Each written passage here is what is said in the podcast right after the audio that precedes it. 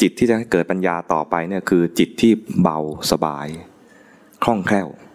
ต้องคล่องแคล่วด้วยนะถ้าจิตจับไปนิ่งๆแข็งๆเก่งๆเนี่ยไม่คล่องแคล่วมันต้องคล่องแคล่วเหมาะควรแก่การงานปื๊ดปาดไปได้แต่ให้รู้ทันนี่นะมันไหลไปให้รู้ทันมันเผลอไปให้รู้ทันให้มันคล่องอย่างนี้แต่ถ้าไปจับให้มันอยู่กับที่นิ่งๆมันจะเกร็งมันจะเครียด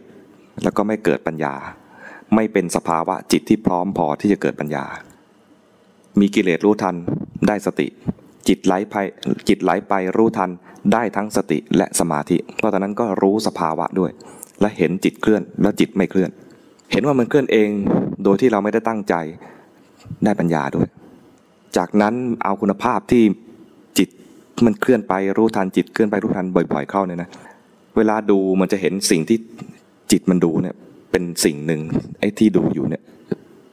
จิตที่ดูอยู่เนี่ยเป็นอีกสิ่งหนึ่งเห็นแค่นี้เรียกว่าเกิดปัญญาละมันปัญญาเนี่ยมันจะเห็นความจริง